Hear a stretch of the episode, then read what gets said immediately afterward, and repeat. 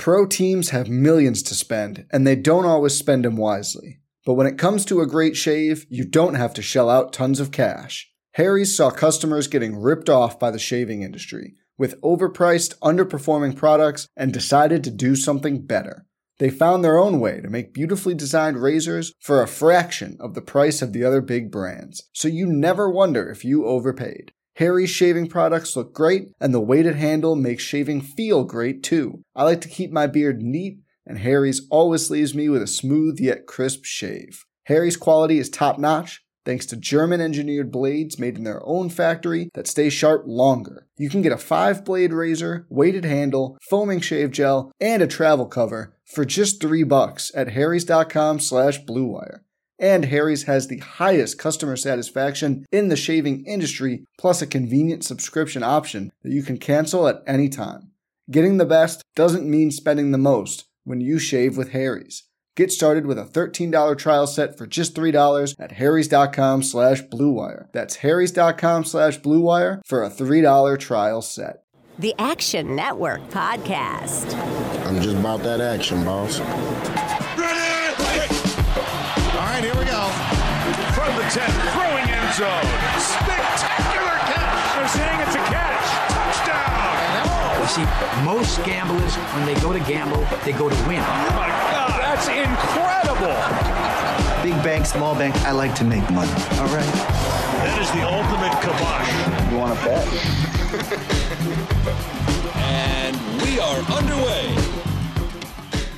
Welcome to the Action Network podcast presented by BetMGM. I'm Gilles Gallant and joined by Evan Abrams each and every week. He's our research director here at the Action Network. We're going to dive into all of the Sunday NFL action for week 10. Brandon Anderson will have his hot reads later in the show. And of course, Patrick Everson from Vegas Insider. He's going to give us an update on, on the sports books in Vegas, how they fared this NFL Sunday. But Evan, first, let's talk Monday Night Football. Broncos Bills. It's got to be better than whatever Sunday Night Football we're showing right now with Raiders Jets. Uh, Bills are seven point home favorites with a total at 46 and a half. Now, I want to talk about this game, Evan, because I'm not sure why the spread is what it is. And I wanted to talk it out with you because the Bills haven't covered a spread in five straight games. They're three and two straight up in their last five, but they're 0 and five against the spread. And the eye test, at least from what we've seen from the Bills and along with the statistics, I'm not sure if the Bills should be really laying seven right now against the Broncos in this spot. Like their pass defense and secondary has not been good. And on offense, they've really stalled. We talked about this every week. In, the, in their last five games, they only have four touchdowns in the first halves. So combined in five games. So there's no fast starts. There's no explosive over the top plays that we're used to seeing. So for me, I find when you have a pass defense that's this weak, it makes me nervous on the late cover. And that's what I always just kind of worry about is this Broncos team. You know, maybe they're finally getting it together. How are you looking at this game? Do you want to pick a side or a total in this? My instinct says to take the Broncos, but then you remember you're taking the Broncos in this spot, and you, it's hard to just overlook that. I actually have a lot to say about this game. Uh, I feel like uh, I've been screaming a lot earlier this week about feeling like this line was wrong. Uh, mm-hmm. more, more so just the seven and a half being inaccurate. Now that we're down to seven, uh, I'd say I'd probably make the game around six and a half area, just based off of. I mean, these teams literally completely opposites of what we know them to be, at least earlier in the year. Like mm-hmm. if you look at, uh, especially on the defensive side, uh, Buffalo completely different, and Denver's flipped as well. Denver looks pretty decent, uh, and and I will you know throw out this trend unders 10 and 1 on Monday Night Football.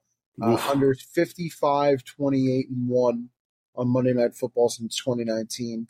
Uh, and we're sitting here watching Sunday Night Football with another primetime under, uh, kind of under wraps here.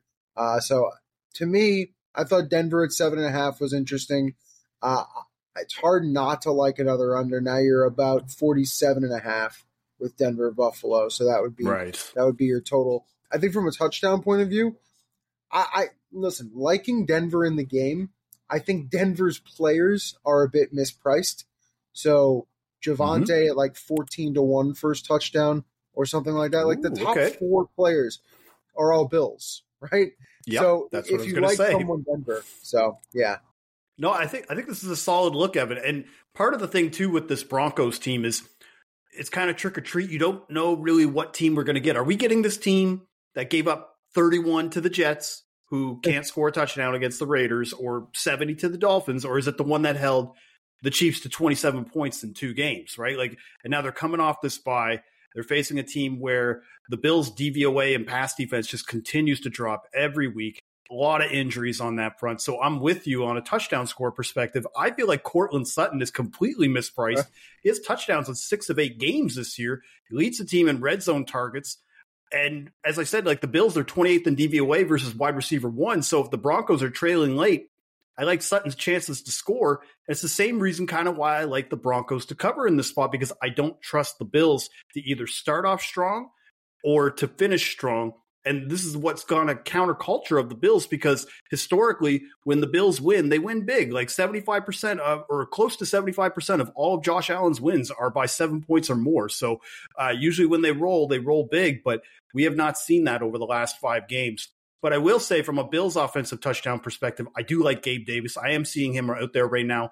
His prices are all over the place. I've seen plus 130, I've seen plus 230, but leads the team in aDOT, and this Broncos team even if you include the last three games, their pass defense has been horrendous all year. They rank last in DVOA overall. They're last versus wide receiver two. So uh, Gabe Davis, especially if Patrick Surtain and uh, Simmons, maybe they're rotating more to try to stop Stefon Diggs. I think Gabe Davis would be the guy that I would look at around plus two thirty if you can get that. Same thing as Courtland Sutton, also at plus two forty.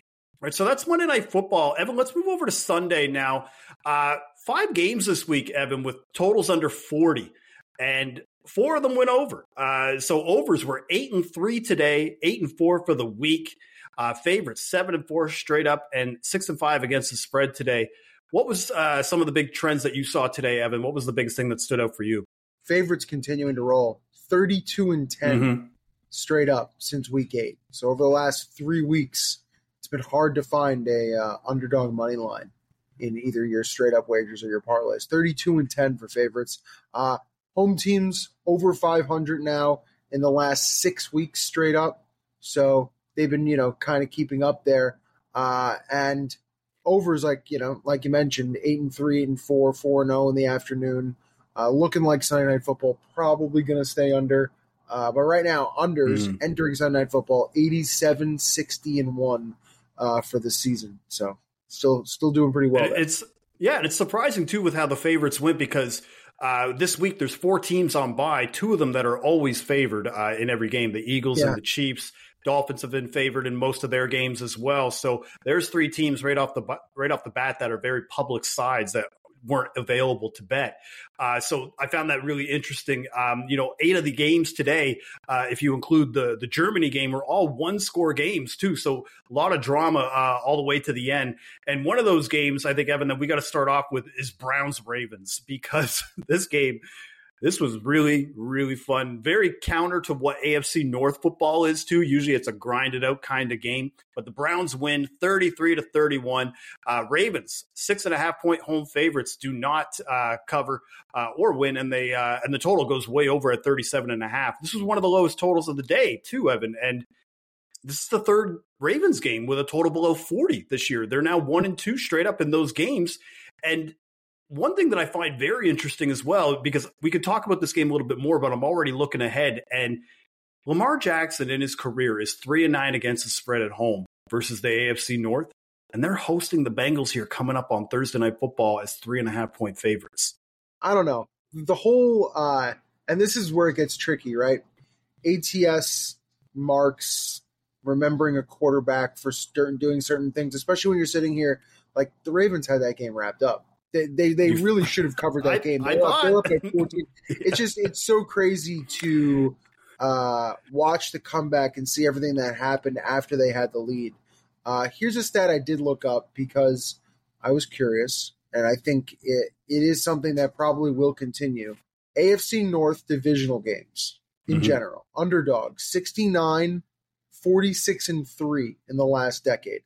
500 or better against the spread in nine of the last 10 years. So maybe it's just the rule. And on the favorites, Chad and Simon kind of make rules for different quarterbacks and make rules for you know different. In my opinion, the, the rule here might just be take underdogs in this division. every time. Like in this division Yep. game, you you're probably going to end up 50 55 60% at the end of the year. Uh just crazy. And obviously Browns get the win, Steelers get the win. Uh obviously Bengals come up short, but crazy. Yeah, and, and now the AFC North, that was the one thing talking about how close these teams are and how close these games tend to be. You know, Ravens are seven and three. Two of those losses are to the Steelers and now the Browns today, and then that Colts game that was just wild with Gardner Minshew. so, uh, and then the Steelers right behind them at six and three. The Browns now at six and three, and then the Bengals last in the division at five and five. Like that's what's crazy right now is that all four teams could potentially make the playoffs. Um, and one thing I found crazy about this game too, Evan, is that if you were looking at the under in this game, you had to have been very nervous pretty much from the second play of the game because there was a defensive touchdown on the second play. Uh, Deshaun Watson, I was very worried about how this game was going to go because you thought, okay, the over is the under's cooked. The Browns and Watson, they're going to get rolled. This is going to be like the Seahawks game and the Lions game that we saw where they're just getting beaten by 30 points. And, the Ravens, you know, their run game at times will look unstoppable. Like they've got that early long touchdown from Keaton Mitchell. They get another from Gus. But where this game count, came down to was really third down and specifically how the Browns performed on third down. Offensively, they were eight for 16 on third down. And on defense, they held the Ravens to two for eight on third down. And, you know, Deshaun Watson, he was six for 20 passing with 79 yards at halftime. At the end of the game, he finished, uh, or in the second half, let's just talk about the second half. He was 14 for 14 throwing the ball, Evan, 135 yards passing, touchdown, 25 yards rushing, probably the best game that we've ever seen Sean Watson play in a Browns uniform. That was actually the note that I made. 14 of 14 second half was absolutely It was incredible. Just incredible. And the thing that's funny is even in and maybe this is just a part of they were they used uh, PJ Walker for the Hail Mary before the half. PJ Walker came in to throw a few, I believe a few other passes. It's just interesting how you know the dynamic there is also about the fact that Walker is a part of you know some things that they execute in the offense. Obviously, Deshaun's a starter, um, but kind of interesting how how that works out. Baltimore also 8 0 and 2 first quarter money line this year. That that extended today. So great early starters as they did have the lead and they blew it in this one. But also Yeah. Browns win the game. Browns won the game but never led. So hard to hear. they were down 30 to 17 in the fourth quarter, man. Yeah. Like, and then they get that passing touchdown. And then you see the pass go up in the air from from uh, Lamar Jackson, and it goes to the pick six. And you knew that 14 point swing in, in less than a minute in that game. So it reminded me of that Steelers game when the Ravens were playing with the Steelers, just inexplicably had no business winning that game, and then come back and, and win that. So uh, we're going to talk more about the AFC North as we go, and I think we got to start right now with Texans Bengals because the Texans win 30 to 27. CJ Stroud leads another miraculous comeback. Uh, and I mean, he kind of he won the game, nearly lost it, and then won it again, which was really fun the way that it went. But now uh, the Texans and CJ Stroud are now four and two straight up and five and one against the spread as an underdog this season. Yeah, I think the interesting thing about this game and this line is the entire week leading up, right?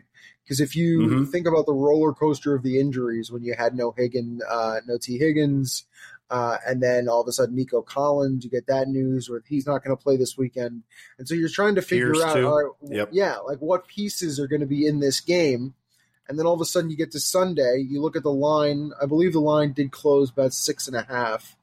Uh, which all week you're saying to yourself, well, it's not seven for a reason, right? Like, Mhm. you know, if it got to seven, they'd have more faith in the Bengals. It turned out to be right. Uh, some crazy stats with CJ Stroud. and we've been kind of going over it all season. The, the Every passing week, man. touchdowns, yeah, the interceptions. Um, but here's a fun one that I dug up. So obviously now the Texans are five and four this year, which makes Stroud five and four straight up. Uh, so that's the most wins for Houston since 2019, obviously with four wins or less uh, each of the last four four seasons. So, uh, three Yeah. seasons. It's yeah, been pretty bad. 2020. uh, and not even that, but tied. So Obviously, he was drafted from Ohio State, so he ties the NFL single season wins record for a drafted Ohio State Buckeye with five wins. Go Buckeyes! Yeah. The CJ Stroud breaks the record. That, that's amazing. Crazy. Well, and he was just completing passes at will today. Like 25 yard passes were just no problem for him. Tank Dell was all over the field today. The Bengals came out strong. They get that early touchdown, but you could see as the game was going on, it wasn't about Higgins and it wasn't about Ja'Marr Chase being compromised. They had just no run game. The the Texans really held them in check. Now Mixon he did end up scoring that touchdown, but he only had 46 yards rushing. Joe Burrow was second with 20. Uh, that can't happen for the Bengals to win. And uh, looking at these upcoming schedules, Texans might be in the driver's seat in this AFC South. We'll talk about the Jaguars 49ers game here coming up, but uh, the Texans, they've got the Cardinals coming up, who did win today, which is hilarious in Kyler Murray's return. But uh, the Texans, uh, they got the Cardinals, the Jaguars, the Broncos, and the Jets over the next four games. They've only got two games versus teams who are above 500 for the rest of the year in the Jaguars and the Browns. But then you look on this Bengals side, it's a tale of two teams. The Bengals, they've got the Ravens, the Steelers, the Jags, the Colts, and they've still got the Chiefs in week 17. So it's going to be a tough road for them at five and five just to make the playoffs. Whereas the Texans now are kind of in the driver's seat either to get the AFC South title or at least make a wild card in the AFC. I was just going to say that Jags got a loss today. Like, not only did the Texans find themselves a win, but Jags got a loss, which you know, six and three, you're a game back. So, uh, you know, our colleague Brandon Anderson has been talking about it for a long time. But He's on boy, Texans Island. Texans Island is just it, it's it's crazy, and I think today, uh, and I took them uh, plus seven when it flashed earlier in the week. Sure. I liked Houston in this spot. It's a good game, and now you just mentioned it. I had a huge circle on my notes today. Three straight home games coming up for them, and the opponents, you know, aren't the most difficult teams. I believe Jacksonville's on that list, but all winnable games. So maybe they get a little healthier, and uh, it's going to be interesting and dangerous. D'Amico. Yeah, and one team. So the Texans are pretty dangerous here in the AFC. So it should be interesting to see if CJ Stroud can lead them to the playoffs. But when we position ourselves over to the NFC, the new dangerous team, in my opinion, is the Minnesota Vikings. The Minnesota Vikings beat the Saints today, twenty-seven to nineteen, and they win outright as a home home dog. Saints were three point favorites. Total goes over a 40 and a half, but again, it's the Vikings, so it's going to be a one score game. You knew that was coming. So, uh, but I said this to you off air. Maybe I'm biased, but Josh Dobbs to me is the best story in football because he is set up to fail at pretty much every stop. When he played for the Titans last year, it was in a spot start with without Ryan Tannehill. Then he comes in this year. They basically trade away every single skill position player other than James Conner and Marquise Brown, and they still are covering early and covering for spread betters earlier. And then now they get up by sc- three scores at halftime. He's got 268 passing yards, one rushing touchdown. And then what was almost hilarious about this game too, Evan, is not only just the Josh Dobbs narrative and just the feel good aspect of the underdog, but then you get the true underdog, the Jameis Winston experience in the second half with Derek Carr getting hurt because you think, okay, here's the Saints, Derek Carr goes down. This they got to go to Taysom Hill, right? Nope. We're going full Jameis Winston experience here, and we get an immediate touchdown to Chris Olave to cut the lead to 16. Then we get another touchdown to cut it to eight. But of course, as this game goes, you know that Jameis Winston, the longer that he is in the game, turnovers are going to happen. So there were two interceptions to close out the game. Uh, I mean, the man loves his go routes. Uh, what what can I say? Uh, this game legitimately has unlimited things to unpack. I just there there's so many different uh, angles and storylines. Jameis Winston, two interceptions and two touchdowns feels like every single time he comes on the field. Like when I look at the box score and I said to myself, I said to myself, all right, I watched the game, but like let me get a refresher on what happened here. And you see that, you say, oh well, that happens every time. But when you when you look at Minnesota specifically, uh, flipping the page there, Dobbs is the story, right? When you think about the last few weeks, you say to yourself, well, well you know, what comes out of the NFL? What am I thinking about? What is what are people talking about? Kind of is Minnesota because Minnesota started off awful. Now they've won. What have they won? Five in a row. Is that right? Five Or, in a uh, row, five and four yeah. now. Uh, and now, yeah, they're six and four in this season. That's why I just looked at the standings. Six Oh, and yeah. four in the season. Uh, Mhm. they're a game and a half back at Detroit now. I don't know if they're going to catch Detroit, but I don't. necessarily think that's what they're going after. I think if they snuck into a playoff spot, they got into the wild card. It's a Uh, win. Yeah. Yeah, it, it- it's very, very crazy they're even in this position um, and doing it without Justin Jefferson, uh, may I say. Who's coming back And- next week, probably. Yeah, and if you look at the schedule, at Denver Sunday night football, so maybe they do get him back for that. Uh, and then uh, you got a little uh, Minnesota prime time coming up. So you have at Denver Sunday night football versus Chicago Monday night football, then a bye. So you're going to get a little Josh Dobbs in your life uh, in prime time coming up. Um, but I'll say from Minnesota's perspective, they just deserve the win today. They played better. Um, so, I mean, we could talk about a few things on the New Orleans side, which Well, that's what I was going to talk to you Yeah. about. I was going to ask you about the uh, the NFC South because now the Saints are five and five, the Bucs are four and five, and then you've got the Falcons who are five and five. We're not going to talk about the Panthers at this stage, but I can't pick between these three teams of who I think would win this division. Now, obviously, I think from a on paper, I think the Saints are the most talented team. But if you have Derek Carr, quarterback, I can't trust you in the red zone. And I think the Bucs are just a little bit. I don't know if they have enough talent to be able to overcome the Saints if it was to go head to head, even though they did beat beat the hell out of them earlier this year. And then the Falcons, they just can't get out of their own way. We'll talk about Falcons Cardinals here in a second, but uh, your guess is as good as mine, dude. Uh, Like who's going to win the AFC South at this stage? Because Yeah, they all when I make yeah, when I make these division bets, I usually try to uh, anoint someone sometimes based off coaching. And when you think about it, between Dennis Allen, Todd Bowles, and Arthur Smith, I'm just it, it's you know it's the dumb it's the dumb meme dragon, but all of them are the dumb one. Uh, it just yeah, instead of murders row, it's just murders row. Yeah. Like I just, I, I, I just kill me if that's my tough coach. Um, yeah. All right. look, We're going to take a little break here. We'll talk about some more games here in a second. But now it's time for the hot read from our own Brandon Anderson. Brandon, what do you have us looking for for early week 11 lines? Hot route. Blue 17. On dice rights. Ice cream. Jose. Blue Raiders. 19 salad. 19. Double. Louisville Soul Train. Hot. All right, week 11 hot read. We went one and one this week. We got CLV on both our picks. Seattle defense let us down late. Hot read is now 12 and 6 on the season, 67% hit rate. This is today, I believe, the grossest, the nastiest hot read of the season.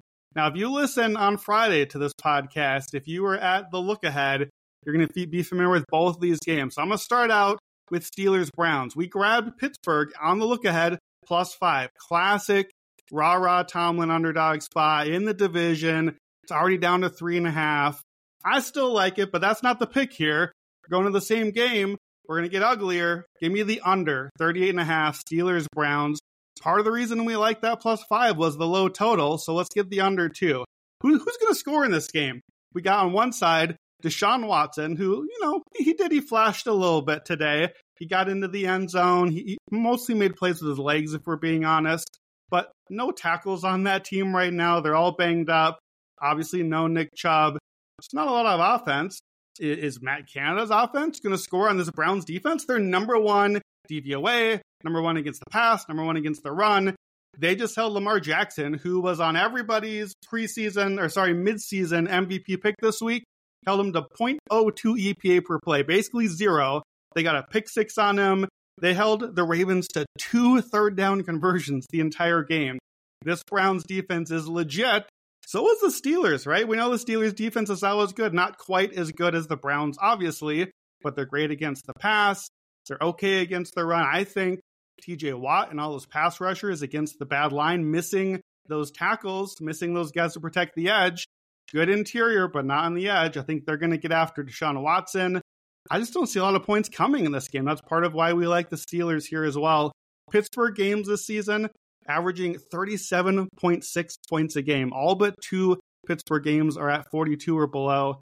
Browns games are a little higher, 42.9, but we had 66 points today. We had a 39 38 Indianapolis game a few weeks ago with the Browns. If you exclude those two outliers, because let's be honest, we're not getting 39 38 here. Outside of those two games, Browns games are at 34.7 points a game. So this line, 38 and a half, still a little too high. I think it's going to start dropping a little bit. Steelers, 7 and 2 to the under so far this season. Mike Tomlin road unders historically the most profitable coach for road unders in our system at Action Network.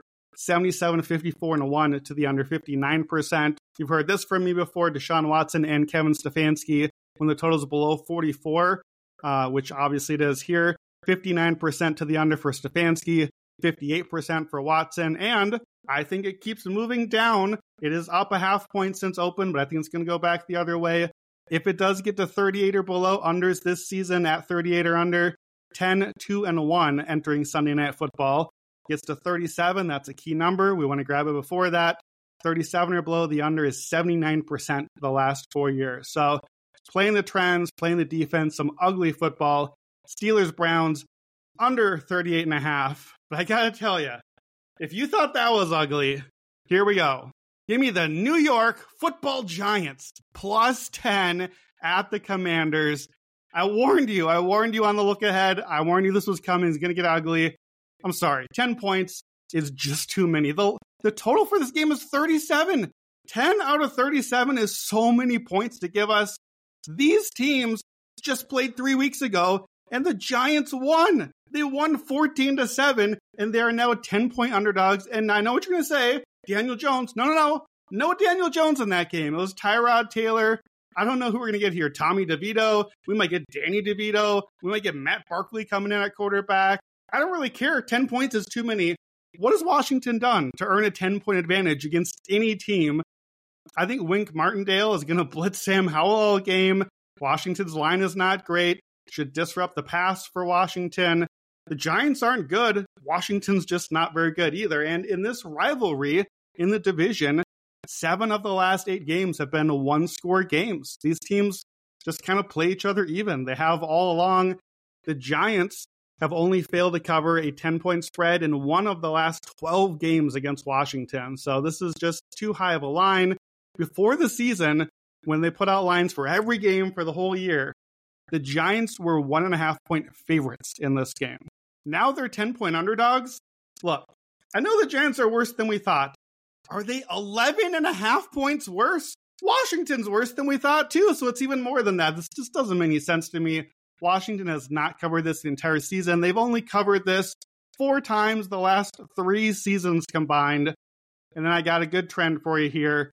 The Giants, of course, are losing by a lot. They got crushed by the Cowboys again. Guess who's not the Cowboys? It's our Commanders. Giants' margin of victory is now minus 14.8 for the season. That triggers a trend for me. When you are an underdog with a margin of victory minus 14 or worse from week five forward, 100 to 1, 52 and 1 against the spread, 66%. And if you're on the road as well, where we're obviously adding in some home field advantage, that jumps to 60, 22 and 1 against the spread, 73% for those underdogs. These teams that everybody thinks are terrible, including in the last calendar year, we've had six of those games, three road underdogs, one outright, as those huge underdogs, just like the Giants are here, Let's get ugly. Giants plus 10 at Commanders. So, week 11 hot reads Steelers, Browns under 38 and a half, and New York football Giants plus 10 on the road. It's ugly. It's the hot read. Let's get it. The Action Network podcast is presented by BetMGM. Use bonus code ACTION when signing up to get up to $1,500 paid back in bonus bets if your first bet loses. For new users in Arizona, Colorado, Illinois, Indiana, Iowa, Kentucky, Louisiana, Maryland, Massachusetts, Michigan, New Jersey, Ohio, Pennsylvania, Tennessee, Virginia, West Virginia, and Wyoming, terms and conditions apply. Must be 21 or older. Gambling problem? Call 1 800 GAMBLER. Pro teams have millions to spend, and they don't always spend them wisely. But when it comes to a great shave, you don't have to shell out tons of cash. Harry's saw customers getting ripped off by the shaving industry with overpriced, underperforming products and decided to do something better. They found their own way to make beautifully designed razors for a fraction of the price of the other big brands, so you never wonder if you overpaid. Harry's shaving products look great, and the weighted handle makes shaving feel great too. I like to keep my beard neat, and Harry's always leaves me with a smooth yet crisp shave. Harry's quality is top notch thanks to German engineered blades made in their own factory that stay sharp longer. You can get a five blade razor, weighted handle, foaming shave gel, and a travel cover for just three bucks at harrys.com slash bluewire. And Harry's has the highest customer satisfaction in the shaving industry, plus a convenient subscription option that you can cancel at any time. Getting the best doesn't mean spending the most when you shave with Harry's. Get started with a $13 trial set for just $3 at harrys.com slash bluewire. That's harrys.com slash bluewire for a $3 trial set. Now, let's look at the rest of the slate on Sunday. First game we're going to start with is 49ers Jaguars. So the 49ers win very easily 34 to 3 the total does go under a 44 and a half and the 49ers cover easily as i said as three point favorites evan this is uh i've seen this game before uh, you know the steelers in week one the cowboys in week five now the jaguars this is basically what the niners are with christian mccaffrey and fully healthy and since getting mccaffrey the niners are 18 and 4 straight up and 15 and 7 against the spread and i bring that up because three of those losses came in the previous three games. Yeah, I want to be very clear about this because I feel like it makes for better podcasts. I was completely wrong with this game. I had the Jaguars plus oh, three no. and a half. yeah, like I just I, I liked Jackson. Not not even that. I just I like Jacksonville in the spot. You weren't the I only thought, one. Yeah, and the thing with it was rest. I didn't care about the losing streak on the other side. The thing I think the thing I think I ignored, which I probably shouldn't have, you know, Debo wasn't there for a lot of the losing streak. Now coming back definitely Mhm. helps the offense. Trent. CMC didn't even need to score today. Uh, obviously, that streak now broken in 17 games for San Francisco to do everything they needed to do on offense. They scored 34 today after scoring 17 in three straight games after they had that humongous uh, long 30 uh, plus point streak that they were on. Um, but yeah, they they humiliated Jacksonville.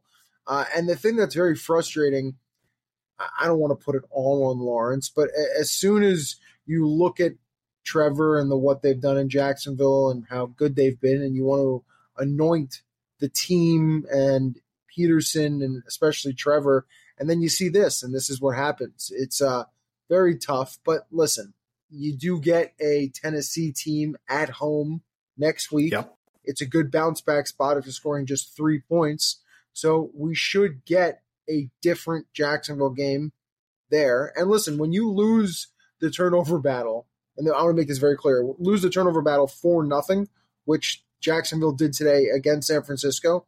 I looked this up. You only win 4.1% of games. You only cover 6% of games since 1990. So it just I feel like you didn't need to look that up though. I feel like I feel like that was almost like a goes without. I'm not, I'm not know. saying that it's not important to know that. I know, no, no, I get it. When you know, but at the same time, when I hear that, I'm like, yeah, that makes sense. Yeah, that, like because and, and the one thing about this game too, and what made sense for me is why I felt like I saw this game already a few times already this year is that we, we saw it against Dallas and we saw it even in week one against Pittsburgh is that you take a couple three and outs, you maybe throw an early interception before you know it, you're down 20. And that's what this Niners team is really defi- uh, designed to do, especially now getting Chase Young on the other side with Nick Nick Bosa just terrorizing guys. And I, I, it's funny that you say that it's, you're not sure if this should be on Lawrence because I wrote that down too. I wasn't sure if this game was totally his fault because he did have two picks and a fumble. It was overall it was an awful game for him, but he was sacked five times. He was not protected at all, and I feel like Doug Pederson as a coach did not have his team prepped for this overwhelming pass rush that's coming. This isn't the first game of the year. You know, we have seen this team on tape many times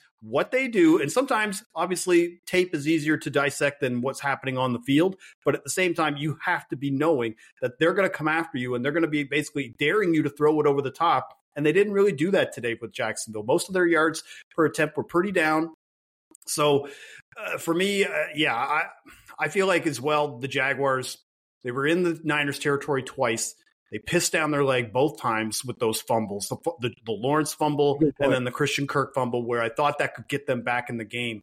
I like the spot next week because it is six and a half, not seven. And teams after they score three points or less, 77, 51, and four uh, against the spread, 60% last 20 years. So it is is a decent spot with Jacksonville, especially under that touchdown. All right, let's move to Packers Steelers. Steelers win 23 to 19. The total does go over of 38 and a half. and the Steelers do cover. And that to me is the story here because it is insane to me, Evan, that now the Steelers won another game outright where they are getting outgained offensively. Because every game this year they have gotten outgained offensively, but they are six and three straight up in the standings. And I don't understand what's happening. Like how a guy like Kenny Pickett can throw for 126 yards and be four for 13 on third down and not really be in trouble of, of covering here. And to me, this whole game, like, look, Steelers run game was on point. Jaylen Warren was the best player. He and Najee, they both scored. But I could talk about all the stats and how these teams do on third down like all we want. This whole game came down to that missed extra point by the Packers kicker in the first half. And as yeah. soon as it happened, I got a bunch of group texts being like, yep, that's going to be it because the Steelers were three and a half point favorites. They missed that extra point. They'd only be down three. And once they started trading field goals in the third quarter, you knew that extra point was going to probably swing the spread one way or another. So, uh, yeah, for me, this game, it all came down to the fact that the Packers missed that extra point in the first half. And that was really the deciding factor on whether or not your bet covered as a spread better. Yeah, listen, once you know the spread and you know the number, and then you watch the game, and then you watch that kick, and then you can turn back and say to yourself, okay, sure, it was the kick. It was the extra point. It was definitely the extra point. That's what did it. I get it. Um, you There's more to it. it than that. I know, but I just you mentioned you mentioned it. Green Bay, ten of eighteen on third and fourth down, and lost the game and didn't cover. More plays, more yards, more yards per play, more pass yards. Yeah, Pittsburgh did really well on the ground, but voodoo. It's it, it seems like there is uh, and and you, listen, Pittsburgh's streak is going to continue. They're going to be over 500 uh, unless something absolutely falls apart and happens. Uh, and listen, they're at Cleveland and at Cincinnati the next two weeks. So if they turn around and they're sitting at uh, uh, you know, what, what are they right now? Six and three, so they'd be six and five. Six and three. Yeah. Yes, but so if they're six and five after losing at Cleveland and at Cincinnati, it's not going to be a shock. Um, but yeah, you no. mentioned it. Steelers are the first team to be outgained in each of their first nine games and still have a winning record. And not only do they have a winning record, but they're six and three. Um, and the thing that's interesting is, and you can look this up. Look at the recent run of Steelers and one score games. I mm-hmm. believe they've nine and zero. Oh, and I did this. I did uh, some quick looking before we got on here. Nine and zero. Oh, last nine one score games. Eleven and one uh, 21 and 7 or so in their last 28. It just they, they've really really done a good job. Now listen, point to whatever you want. I mean, I think pointing to Tomlin and coaching isn't the worst thing you could do, but it is interesting. Uh, and here's another one that you could point to coaching. Steelers 26 8 and 1 at home against the NFC under Tomlin. So we go back to that Lamar stat, right? Like you mm-hmm. haven't seen yep. a team, you're not, you know, aware of it. It's not easy to play against or, you know, prep against. It's good. So I don't know how Pittsburgh does it. I don't know how they figure it out, but this was such a crusher too, Evan, for the the luck rankings. Like I'm a yeah. big believer in the luck rankings, but the Steelers and again, they're going to remain at the top of the luck rankings as far as where we're at now because of being six and three. They feel very fraudulent at six and three based on their offensive output. But the Packers, based on what has happened this year, they were close to the bottom, and there was a 25 place difference between the two. And Nick uh, Nick Giffen, who's our predictive analyst, and, and Sean Koerner, and our whole predictive analytics team, who comes up with this stuff. Um, th- those were hitting at like 70% cover rate for the team that was the lower on the luck side. So the fact that this game de- came down to the extra point just shows that even the luck rankings cannot usurp what's going on with this Steelers voodoo, man. It's crazy right now of how they're able to just have a, a horseshoe up their ass a lot of the time. And, and, you know, we talked about that Ravens game they won earlier this year, the the the Browns as well. You know, coming up against these AFC North teams, like I obviously I wouldn't feel great about betting the Steelers, but if they won, you wouldn't be thinking to yourself like, "Wow, what an upset!" You would just be like, "Oh my god, here we go again." I mean, listen, they're plus uh, four in Cleveland next week, and my guess is it's going to be probably higher in Cincinnati. So you're getting over the 4 mm-hmm. Would I be shocked if they went 0 and 2 and two and zero oh against the spread? I mean, it's just it's what Tomlin delivers for sure. Right, let's talk about another fun one from the afternoon slate. The Lions Chargers. Uh, Lions win 34 to 31. Highest total on the, on the board this week at 48 and a half. Went over pretty easily. Uh, there was uh, 40, uh, 44 points at, at halftime. so, uh, you know, Lions were two and a half point favorites. They do cover as a three, uh, as a field goal winner. And uh, the Lions now, again, we talk about this all the time about Jared Goff indoors, outdoors, or even just home and away. Uh, Jared Goff indoors is now 19 and 7 against the spread in the last two years and 30 and 14 against the spread overall in his career playing indoors. Uh, and we could talk about their schedule here coming up, but they've got a lot of games indoors coming for Detroit. I mean, just looking at this game specifically, and you mentioned the indoors thing, I think it's about being comfortable for Goff. Like he's mm-hmm. played at SoFi before. Believe this is his ninth game now. Uh, he's six and three in this building. To me, a lot of what he does week to week is based off his comfortability, right? Yeah. So I, I think when you're betting Detroit, which I think gets tricky when you start talking about cold weather playoffs and all the games Detroit actually will need to win. Now, maybe a lot of it will go through Detroit's building, uh, which would be nice for Goff and, and how that uh, how the end of the uh, season does for Detroit. But I, I, think that's a worry now. And now, just talking about today's game, uh, mm-hmm. this is a wild one. This one was crazy. Like in terms of points and the back and forth, we didn't have consecutive scores by the same team within the same quarter the entire game. Like the Chargers never led. And you would have said to yourself, how is that possible if you would have watched the game? Because it feels like they did. It was tied four times after 0 0. Just lots of insane yep. game where uh, I had the Lions in the action app uh, and I kept looking at my profile. And even though the game was tied almost the entire time, the Lions had small leads at, at times late. It was all green the entire time. So it, I don't know, felt like it knew what it was doing. Some crazy stats. Now, th- when you talk about it from a Chargers point of view, so frustrating, right? Like these are the games they continue to figure out ways to lose. Um, just you know, Herbert played really, really, really well, uh, and it was just the Chargers defense allowed uh, 200 yards on the ground from the Lions. Crazy. Yeah, that's that's exactly what I was going to point to. Is that the Lions actually ran for 200 yards by halftime, and wow, uh, it was insane. And then, but the one thing that I found was really telling about where this Lions team is now compared to maybe even last year or the year before when Dan Campbell first got there is Dan Campbell is pushing the right buttons on fourth down and showing Brandon Staley how it's done because they were four and five or four for five on fourth down today. One of them to seal the game to me, that was the type of aggressive play calling that helps you stay ahead of this Chargers team. Why they could never get the lead because they wouldn't give the ball back to them in those spots that where the Chargers would be comfortable.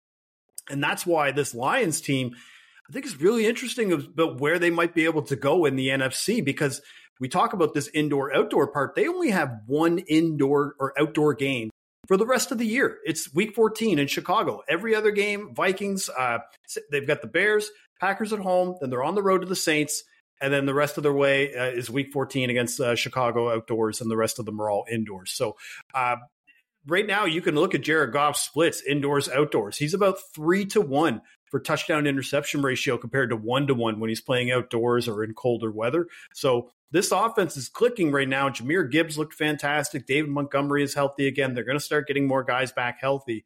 Uh, that's why when we were talking about this Lions or the Vikings team, if whether or not they could be able to come back here and maybe make a push, and then it's NFC North. I mean, they still have two games against Detroit, but I don't feel great them matching up together that they could keep up with their offense, especially uh, indoors. And uh, I was going to say, did you want to look at the Charger schedule? But to be honest, I didn't even write anything down because I don't even think it matters. Because if you look at the teams and who they play and what they do play, it could be them playing the the 49ers. They could probably stay in that game and cover. They could be playing the Cardinals. They could stay in that game and then lose. Like so for me, this Chargers team, I don't really care what their schedule is. It's more of do you want to invest your money in this team going forward in games that you know are all going to end really screwy, man. I'll say this. Herbert in his career, 29 and 30 straight up now. And this is from uh, Doug Clawson, who uh, you can see Doug Clawson on Twitter, but I'm going to give him credit because it's just so perfectly Chargers, but in Herbert's 59 career starts, so 29 and 30, 1,502 points scored, 1,502 points allowed. Exactly even through 59 career starts. So that is exactly Chargers and everything Herbert, and that's uh, what you're going to get week in and week out. All right, Falcons, Cardinals, Falcons lose as two and a half point favorites, and the over under of 43 and a half uh, does go over. But uh, Kyler Murray is back, Evan. Um, Kyler Murray, to me, you wouldn't even have known he was gone. Obviously, he doesn't have as many weapons to play with, like with DeAndre Hopkins, and you know uh, James Conner was back today, so that was obviously helpful. But I mean, we saw those long scrambles, those little pitter patter scrambles. So, uh, that was exactly his playing style. You know, the 35 yard passes down the field. Trey McBride looked incredible. Uh, but we saw even in the two minute drill that this team is just decimated offensively. Like they don't really have a lot that they can lean on. I mean, if you had James Conner for a touchdown, this is also this was I felt really bad for anybody who had either James Conner for a touchdown or in fantasy because he did you dirty. He took a dive twice inside the five yard line instead of running it in. And he could have probably ran it in too. Like it didn't look like anybody was in the way. And it wasn't like, uh, you know, where it was so close to the game that maybe, like, again, you've got Desmond Ridder coming in for Taylor Heinicke. Like, what are you worried about? There's 30. Are you really worried that you left 30 seconds for Desmond Ridder to get a field goal on you? Like, I just felt like James Conner could have probably ran that in. And that's all I was saying. I don't really want to give uh, the Cardinals too much crap for how they won this game because they probably shouldn't have won the game, but Kyler Murray, that's why he is the guy. Yeah, so this was uh, Arizona's first game this season as a public side. So congratulations. Now every Welcome back. gotten that role. So uh, betters liked Arizona today, and, and uh, they came through. This game was just so frustrating to watch from both points of view. Like from Atlanta's point of view, God, it just it felt like Arthur is just so lost on a daily basis on how to win games and what to do with his offense and when to give people carries. Like you look at the box score, and Bijan got 22 carries today, 95 yards. Everything went well, and you you try to figure out well why, why now, how this happened based off what you saw before.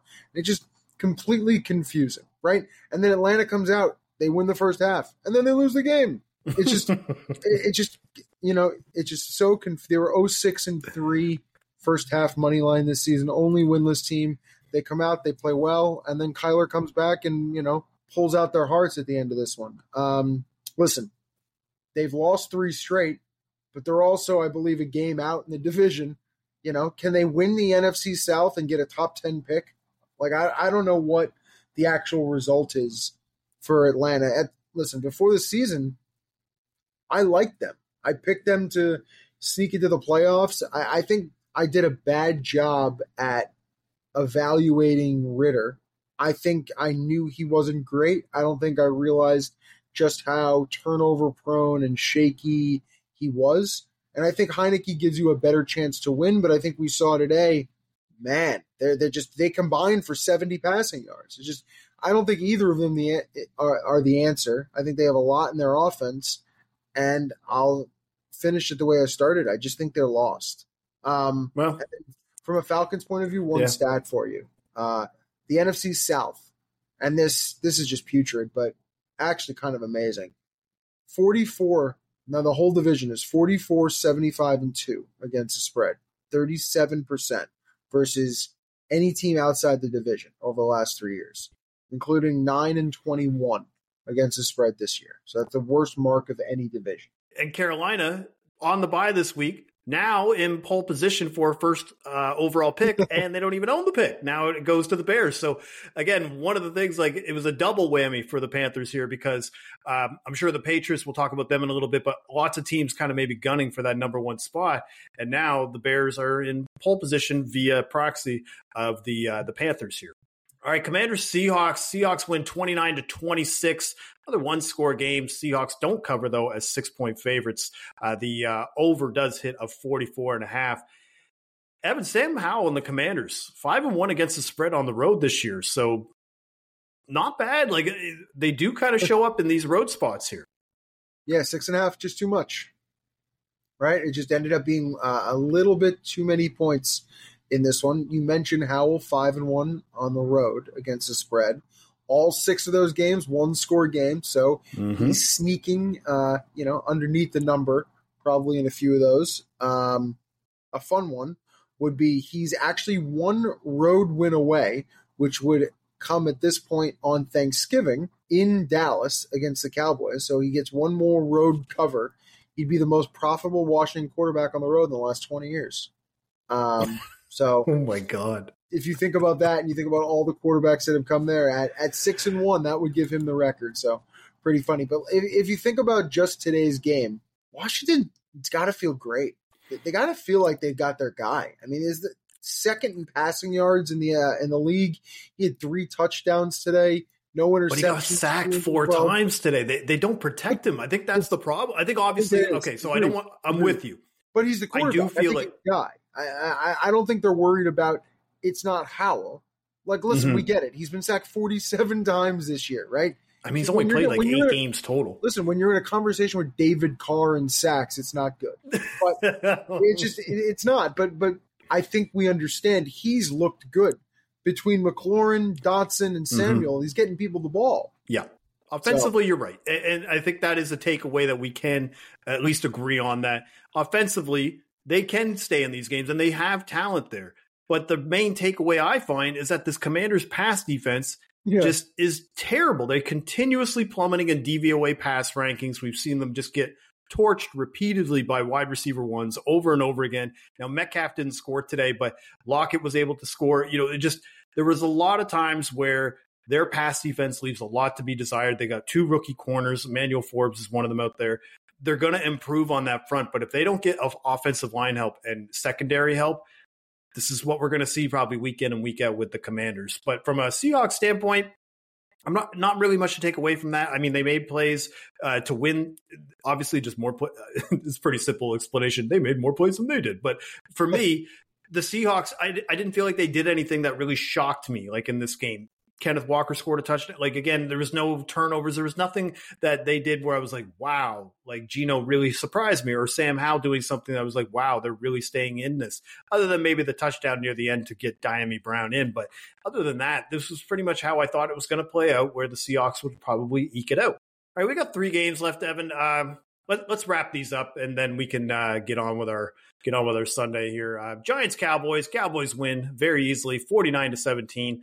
Uh, the total does go over of thirty nine, and the Cowboys easily cover as 17 and a half point favorites. And I mean, we knew we uh, we talked about this last. week. We knew this was going to happen with this big spread because there were no sweats in this one. Dak typically kicks the shit out of teams at home.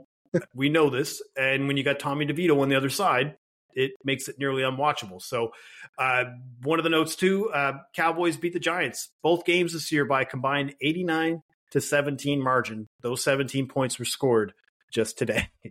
Uh, yeah. Titans Buccaneers Buccaneers win twenty to six. Total goes under. Bucs do cover as two and a half point favorites, but the total, I said, of thirty nine does go under. I mean, Will Levis he just got smacked smacked around really pretty much the whole game. There wasn't really a lot to take away from this one.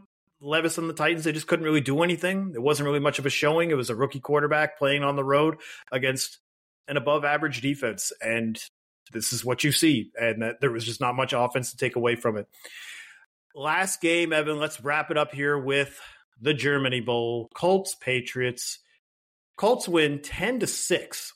No, this isn't a baseball score. You know, uh, Colts win 10 to 6.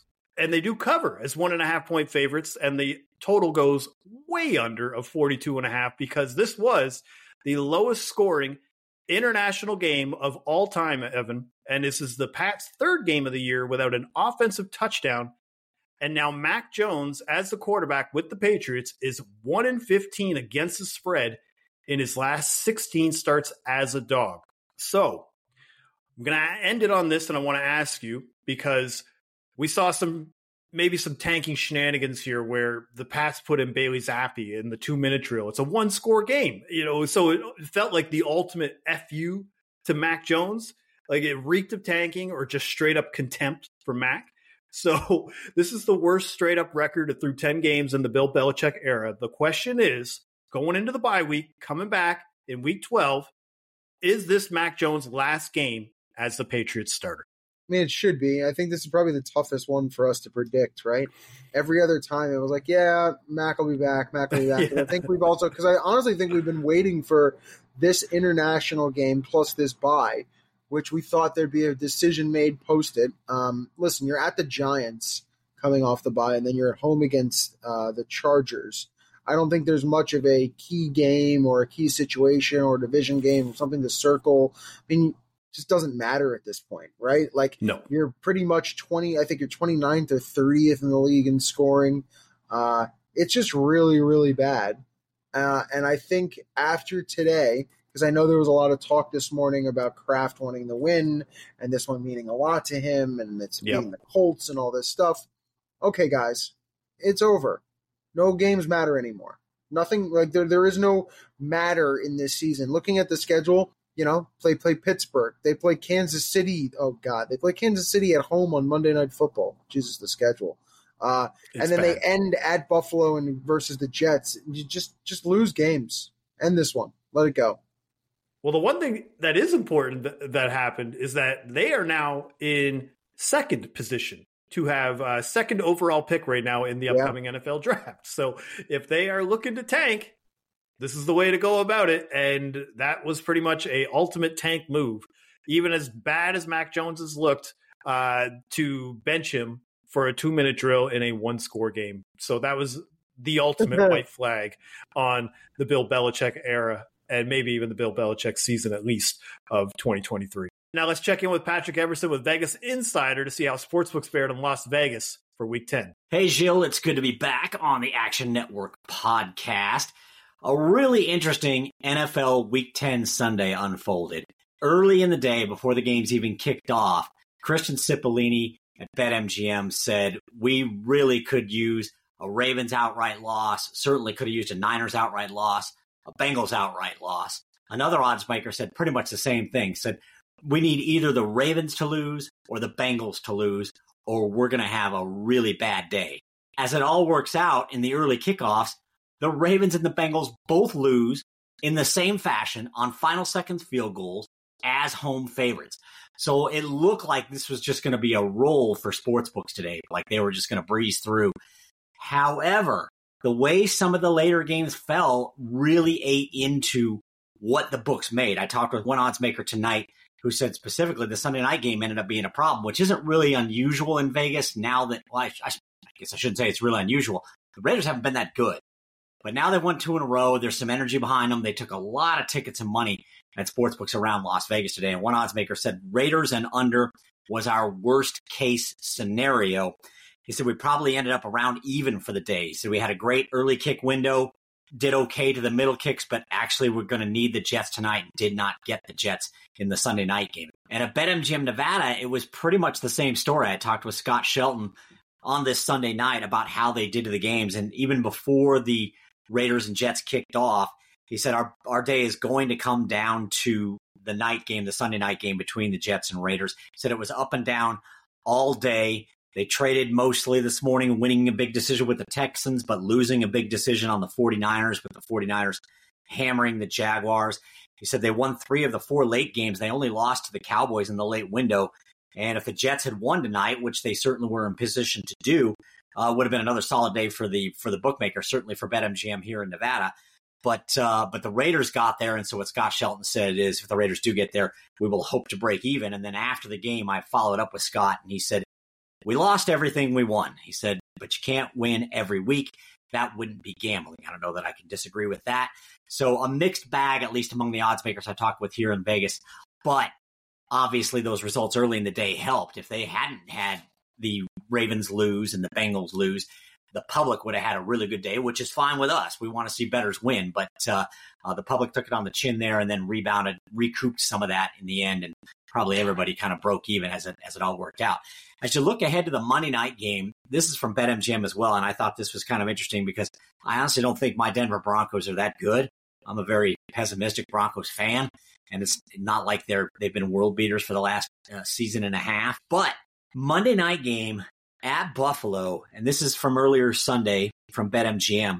57% of spread tickets, 54% of spread money on Denver on the road. And maybe it speaks a little bit to people seeing Denver having knocked off Kansas City a couple of weeks ago, gotten got the upset there. But it also probably speaks a little bit to kind of the disarray that the Buffalo Bills are in and, and people not necessarily trusting Buffalo.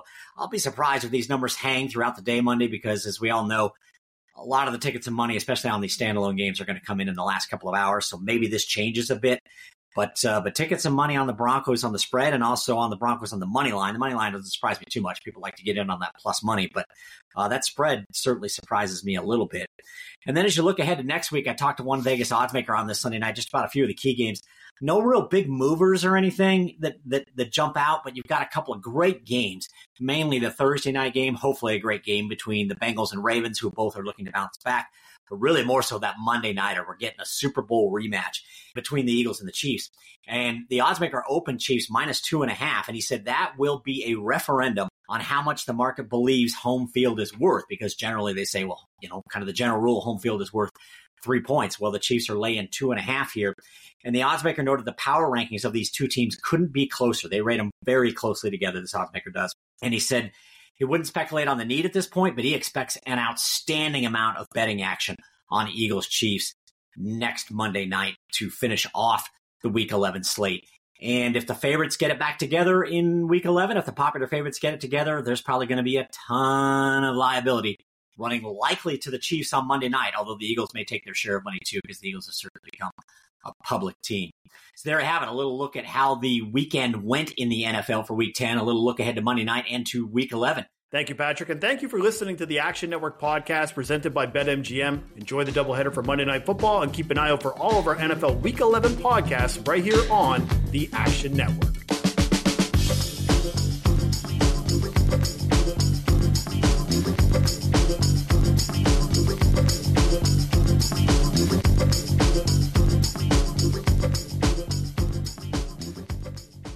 Action Network reminds you please gamble responsibly. If you or someone you care about has a gambling problem, help is available 24 7 at 1 800 Gambler.